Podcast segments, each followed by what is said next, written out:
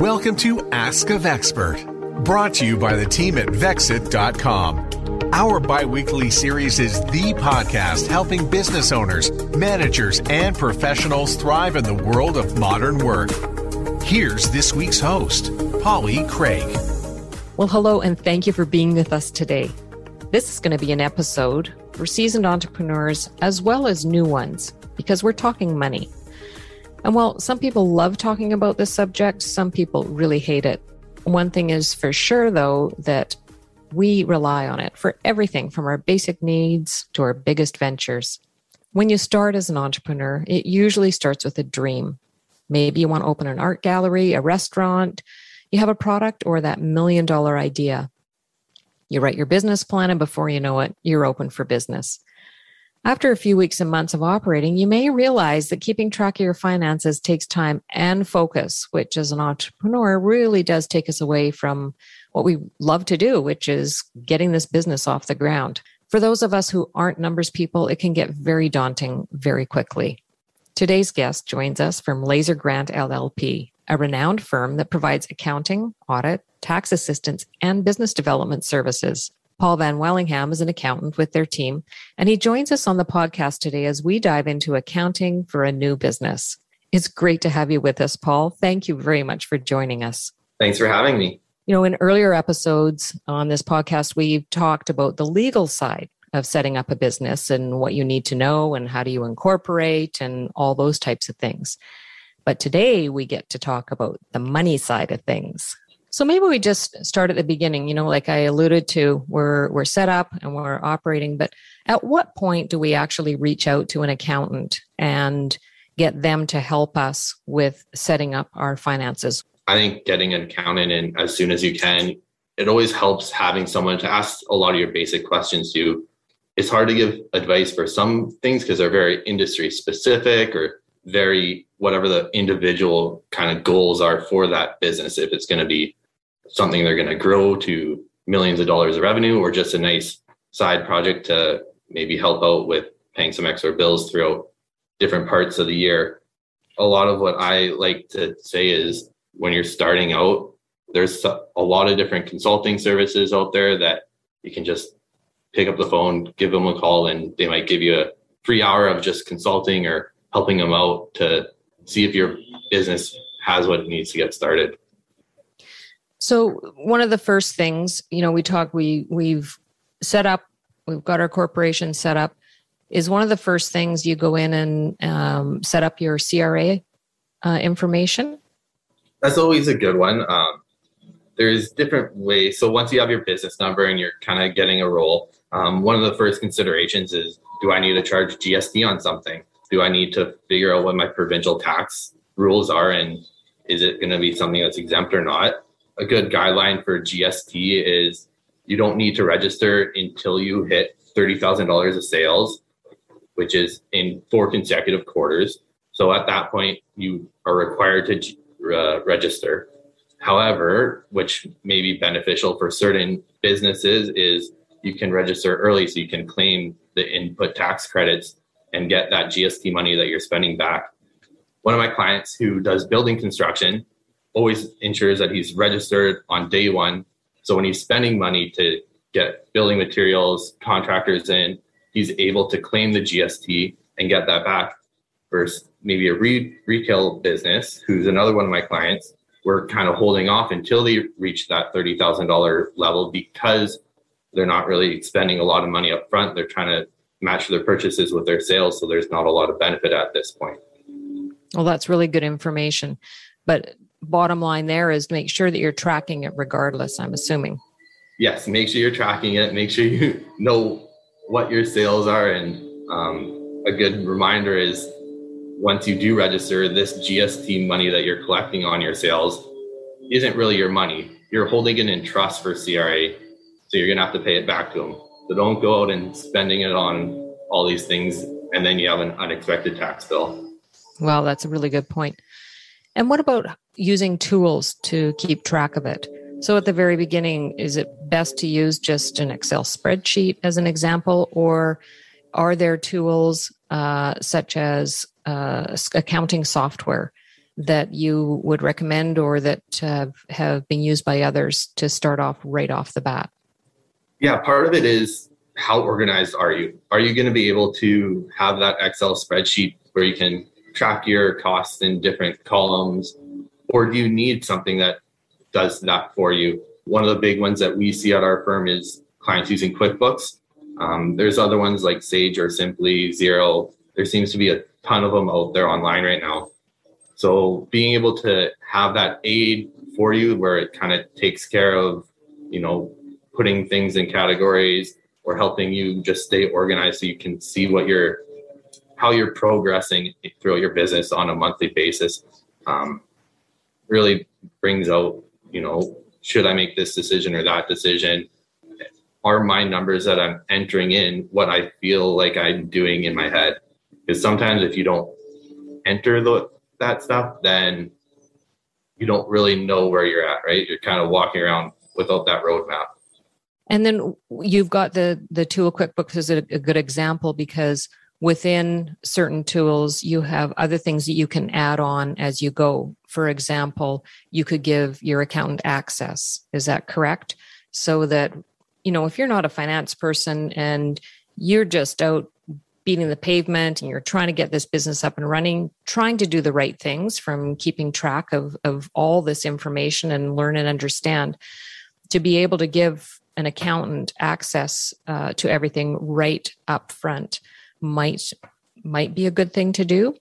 Yeah, for sure. QuickBooks and some of the other ones have online ability, so we can see your data in real time. So if you have a question or you're stuck on something, you can easily kind of go in, see what the problem is, maybe help fix your QuickBooks or whatever software you're using. It really allows us to get a good feel for your business.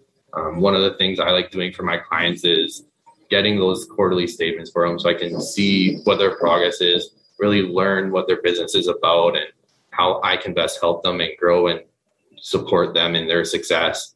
As a business owner myself, it often tends to be a reactive relationship with your accountant or or finance uh, partner. So I love the thought, especially in a small business where you have somebody who's taking an interest. You might see something in the transactions that are taking place, uh, such as well, I see that you're you know building software or whatever. Are you aware that there are SR&ED credits or input tax credits and all these other things. So, what about the relationship? Is it best to have a rhythm? Like, just walk us through, you know, the ideal relationship with a small business as far as how often you meet uh, with them. For me, I like doing it quarterly, maybe monthly, depending on how new the business is and how much outside help they need. I don't like being that once a year expense. Like some accounting firms, you only see their clients once a year. They give them their financial statements, and then that's it. I like getting into get the site visit of their establishment, really understand how their process works, how their whatever it is, if it's manufacturing, look at that new machine they bought this year and how does it work and how does this help them increase their margins so now they have better abilities to take on larger contracts. So that's really my go-to. For some, it may be more beneficial to have a bookkeeper who can go in weekly and make sure everything stays up to date. Where that bookkeeper cost is probably lower than what your high-end accountant would, is going to be. So that might be more beneficial starting out to having that person you can ask some of the additional questions to and really fill out your team. And how important is it having monthly financial statements when you're first starting out? I think it makes a big difference because now you're out there, you're hustling, you're trying to get new business, and you can really see that tra- translating into dollars. If it's making better top line sales, but not adding something to the bottom line and your income overall, maybe you have to revisit your pricing structure, or maybe you're spending too much on advertising and it's not translating into sales dollars. So being able to see monthly, okay, I know I did this extra thing advertising on Facebook or Instagram, did that help bring in more sales or did I just waste a couple hundred dollars on this where I could have better spent it on advertising in the newspaper or something? different. And what about things such as giving advice to your clients on, you know, do you lease a vehicle versus purchase? Uh, do you get involved in those types of things? Yeah, we definitely help out clients with the lease buy option for many different pieces of equipment that they need. It's always an interesting situation and very individual. You need something and you have the free money to spend on it, maybe it's better to go with that buy route. A lot of the trucking companies that I work with end up just leasing a lot of their vehicles because they only really want them for three years and then they're going to upgrade them. So that consistent turnover doesn't really help with some of the purchasing, where some of the manufacturing companies like buying some of their equipment because they can run it for longer, but there's always that risk of upkeeping repair and maintenance and there's other costs and considerations that come into just both options and is there different types of treatment uh, depending on the type of vehicle that you're you're acquiring or leasing? There is so the, there's a different tax treatment for buying something and leasing something. It gets a little bit technical, so I won't bore everyone with the details, but the end benefit works out pretty close to the same. Um, if you're buying just a nice vehicle for yourself that from the business, maybe it's not as beneficial to put it in the company. Maybe you want to take it personally, but um, yeah, that lease buy decision is always interesting for each individual person and what type of you know terms you can kind of get when you're doing that lease. And what has your experience been with your clients being the ones that you work with that are small and medium sized businesses as far as uh, government reporting. You know, if if somebody's going to get audited, that's another reason to have everything up to date. But do you get involved in that as well? Yeah, so we have a great tax team here that they kind of specialize in some of those CRA audits, whether it be GST that we're going through one now, whether it be some other tax we've seen items for putting it in different CCA classes, capital asset account we've seen GST, PST kind of all over the place. So we definitely get involved with that. And yeah, having that information up to date and being organized so we can go back because a lot of these audits end up taking place in 2018 or 2000, so multiple years ago.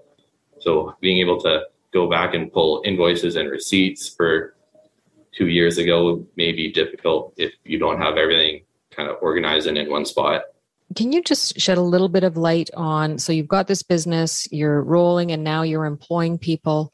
Every province has different regulations, and your firm does cover uh, several provinces across Canada.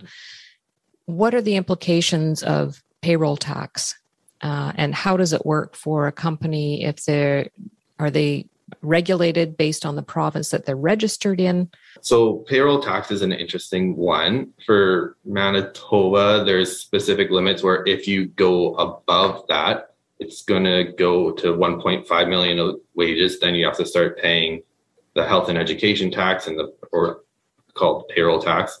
So that's really for when you kind of start getting into the bigger um, corporations. Some of the trucking clients that I work on, because they're driving all over the place, their wages don't count fully to that $1.5 million limit.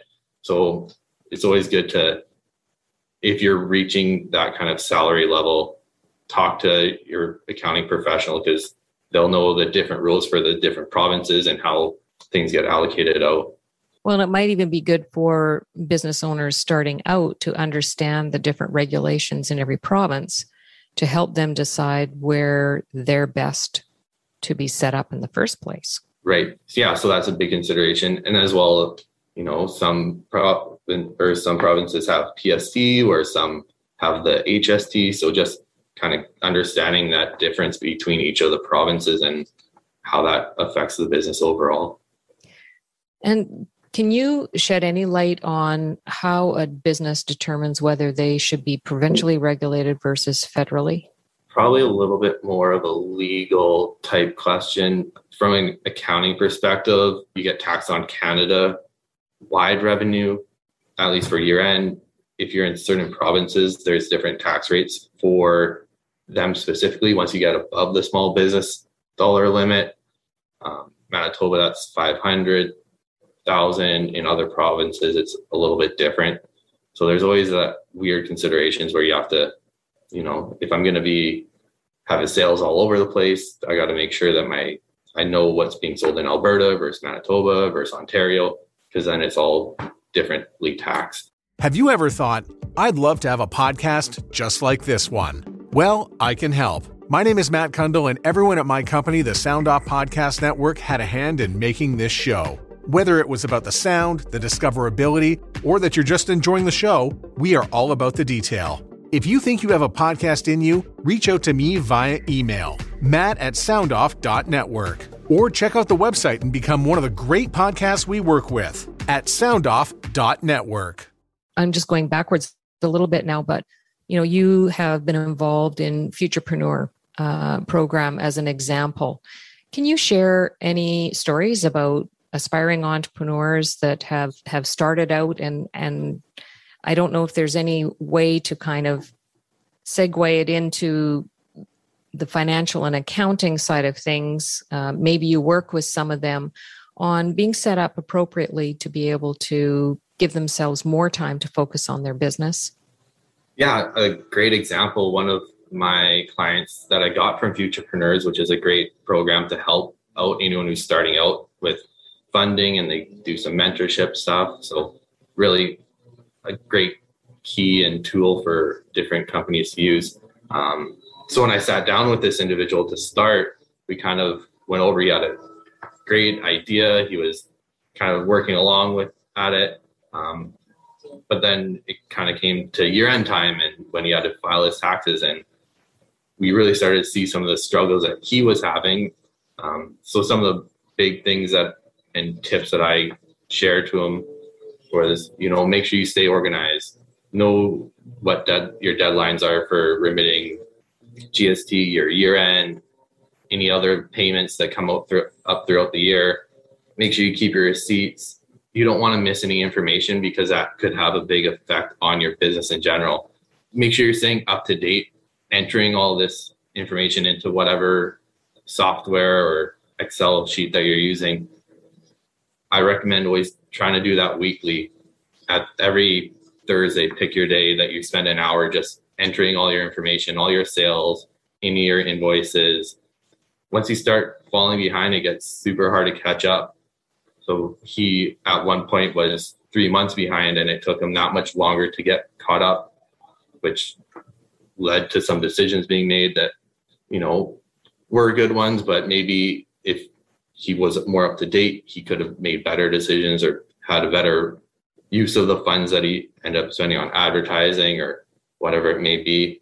I want you to keep going, but what I just heard you say is it kind of a, a funny way of putting it, but you know, having an accountant as your accountability partner um, and having that rhythm and always focusing on the end game and making sure we have everyone aligned, we have to do the same in our accounting. So to have our outside partner helping us by giving those tools and rhythm is a big one. It's a great point because if you know you have to send monthly statements to somebody, then it, you're going to be more motivated to, you know, at least I got to do it by this date. So having that accountability team that you need to send that information to allows you to stay up to date and it allows that better decision making overall when you have a good group of people that you're listening to. But I also think having it in a calendar like anything else, you know, when you're organized like that, you wake up in the morning knowing that it's done. Often it's the finance side of thing, it, it just hangs over you because you're just so busy. You're putting out fires. You're working on on the exciting things and moving the business forward. But if you don't have your your back end covered you're going to get kicked and yeah. so having having those that rule of thumb with that regular check in making sure you have it in your calendar keeping it up to date get those check marks as you go makes life much better yes definitely having that assigned day and time to do something always keeps you a little bit more on track to make sure it's going to happen. And then you have this outside voice too that's telling you, okay, I need to see this. Where is it at? it's always nice to have that extra tool available. What about technology? Has it played a role for you? And uh, I know that there are so many tools out there and available. One that that I love is having sort of a, a vault where rather than me just giving everything to my accountant at year end, being able to put my documentation into a secure vault so it's there as I go. Is that something that's becoming more and more prevalent? I think so, especially with the QuickBooks Online and some of the other online resources. For lots of it, you can put stuff into there. You can put take the picture of your the invoice that you're paying. You can do your own invoicing out of there, so you can see, you know, what the invoice was. You can add bank statements that everyone can see. I know we have our own portal here where clients can just drop information and we can see it. So there's definitely a lot more of that online resource sharing. I mean, there's so many good Dropbox or Google Share. There's so many out there where it allows everyone to just be more connected. So technology has been a really good thing, I, I think, for for all of us in simplifying our lives. It's just taking the time to figure out our own system and structure and, and what's going to work best, and then also what works best for whoever our, our partner is. Yes, yeah. There's always so many decisions where you got to figure out, you know, okay, this is my team. What's the best way to share information with everybody? Because if one thing might work for you, that doesn't work for someone else. So really finding that balance between everyone so we can all stay on the same page. Do you give any advice to your clients just on the importance of sort of basic things, but often we may not understand how important it is to have a good solid credit rating. Do you have sort of rules of thumb that you provide your clients on paying your bills and making sure that you're you're paying off your credit cards every month? What about those types of proactive things? Yeah, I mean it's always nice to be able to do that and kind of some of it comes down to the time value of money, right? Some vendors that you buy products from might give you a 1% discount if you pay within 10 days. Otherwise, it has to be paid in 30 days.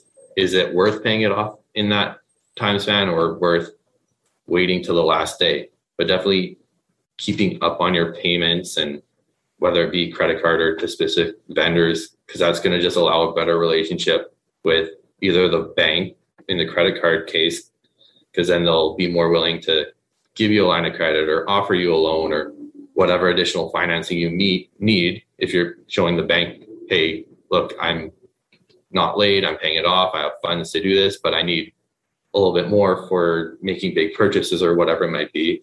That's always a good relationship to have.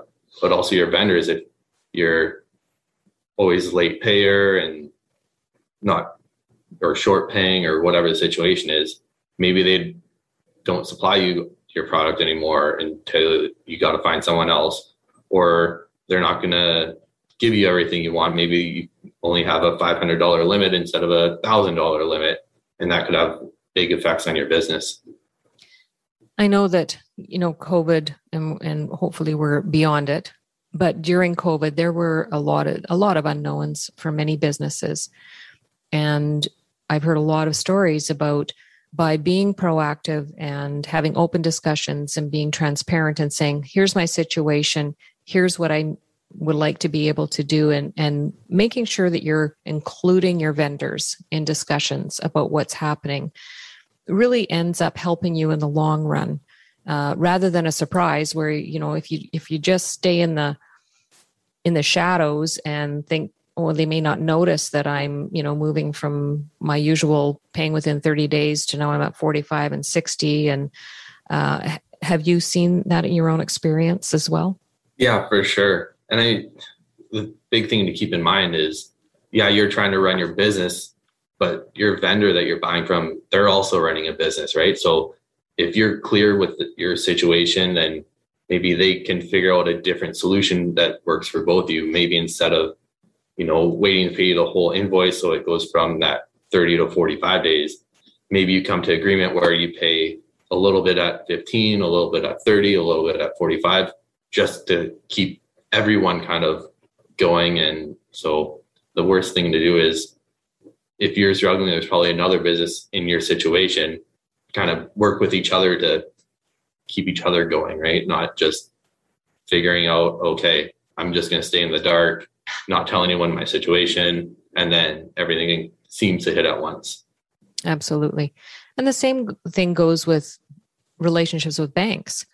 You know, by being again proactive and not waiting until you have a problem to contact them and ask them to help, because often, you know, they're you're only one of many, many clients, and there's often some assumptions made. Um, businesses are more than numbers on paper. You know we're human. There's there's peaks and valleys. There's a lot that goes on in our day-to-day business. So as business owners really taking ownership of that relationship and being proactive in contacting them. Here's our story. Here's where we're at. You know we're doing well here. This is a hit. This is a miss. Here's our pivots along the way.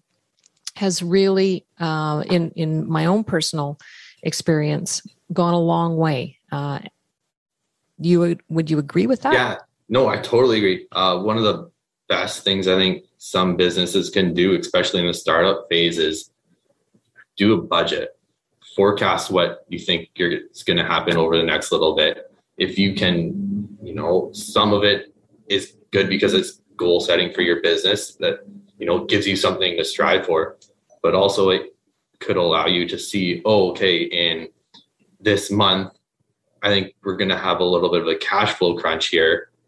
Get out of that. Ask your bank, hey, in three months, I think I'm going to need a bump in my line of credit or whatever the situation is. They're probably more willing to work with you if they have that information available to them. They have something they can be like, okay, here you're going to need more, but here you kind of have a surplus. So we, I, we can at least collect some of our funds you know, three months after we extend this additional loan or line of credit to you. What is the time frame that you recommend that businesses have as far as a budget? So I would say do it annually. Take each month as best as you can. Uh, I did an article on Modern Money, which is a kind of Winnipeg website that kind of started up a little bit ago, where it kind of goes through how to prepare a budget, what kind of things you need to consider when you're doing that. Uh, so every year in the month of your before your year end, if you sit down and track out the next 12 months, what's it going to look like? You know, do I know I have this big contract coming? Do I know I want to try and increase my sales by so much? So how am I going to do that? Really having it there, anything after 12 months kind of gets to a little bit of an unknown, but you can do it for three or five years just to see where your growth could be.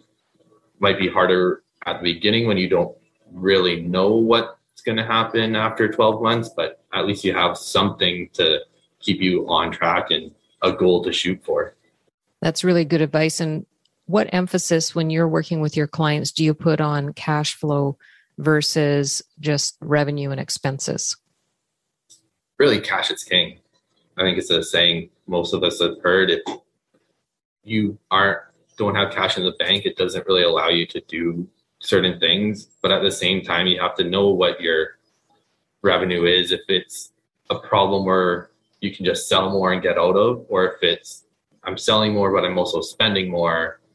So it's not really helping me out what's going on. If that cash is kind of leaving the bank account and not coming back in, what's the solution for that? How do we look at either your gross margin? Do we have to look at ways to cut costs or are we able to just increase our sales through whatever means in order to get a higher margin so we can you know repay and have more cash so we can do different things. Well and i love that when you're talking you're when you're speaking with your clients you're saying we. So you make yourself you know you're like a partner at the table which i think for especially young entrepreneurs or new entrepreneurs that that's so important because we may have expertise in the area that we're in business for, but not in the area that you are an expert in. So having you as a partner would be a great thing.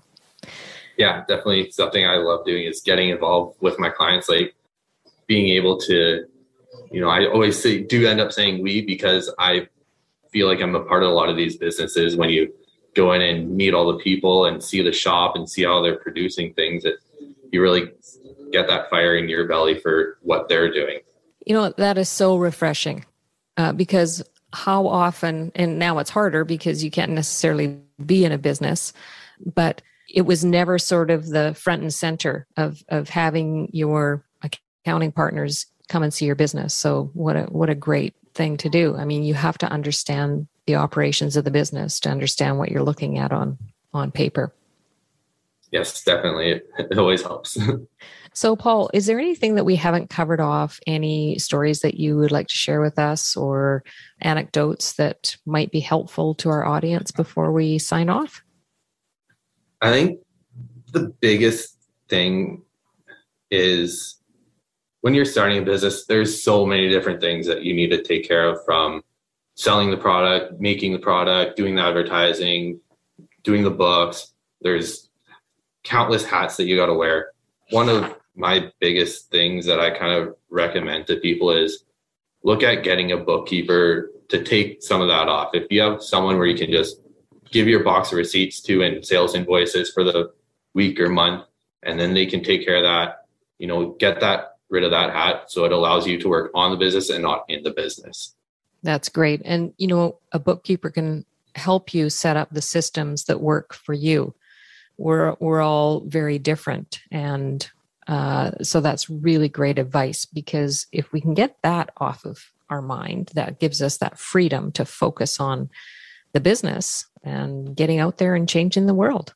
Yes, exactly. It's always better when you can take one less thing off your plate and be able to go and do something different. So awesome. Absolutely. Well, Paul, this has been really wonderful. We sincerely appreciate the time and effort that you've put in here, but also on behalf of your clients, you sound like a great partner to have at the table, and we appreciate having good accountants that can help us grow our businesses. Awesome. Thanks for having me. Please note that the conversation in this podcast is for informational and learning purposes and does not constitute legal, financial, or business advice. The Ask a Vexpert podcast is a production of Vexit and distributed globally by the Sound Off Media Company. Come on a journey like no other, where you will discover many roads that will lead you to a happier, healthier, and more stress free life. And the beauty is, you don't need any vacation time for this adventure. The journey will come to you. Join Avery Rich on your very own journey into yoga. Along the way, she will demystify yoga poses and guide you into a yoga posture or short sequence, all in less than 15 minutes. You have nothing to lose but stress. The Journey into Yoga podcast. It's not for people who like yoga, it's for people who don't like yoga. Follow or subscribe on Apple Podcasts, Spotify, Amazon Music, or at averyrich.com.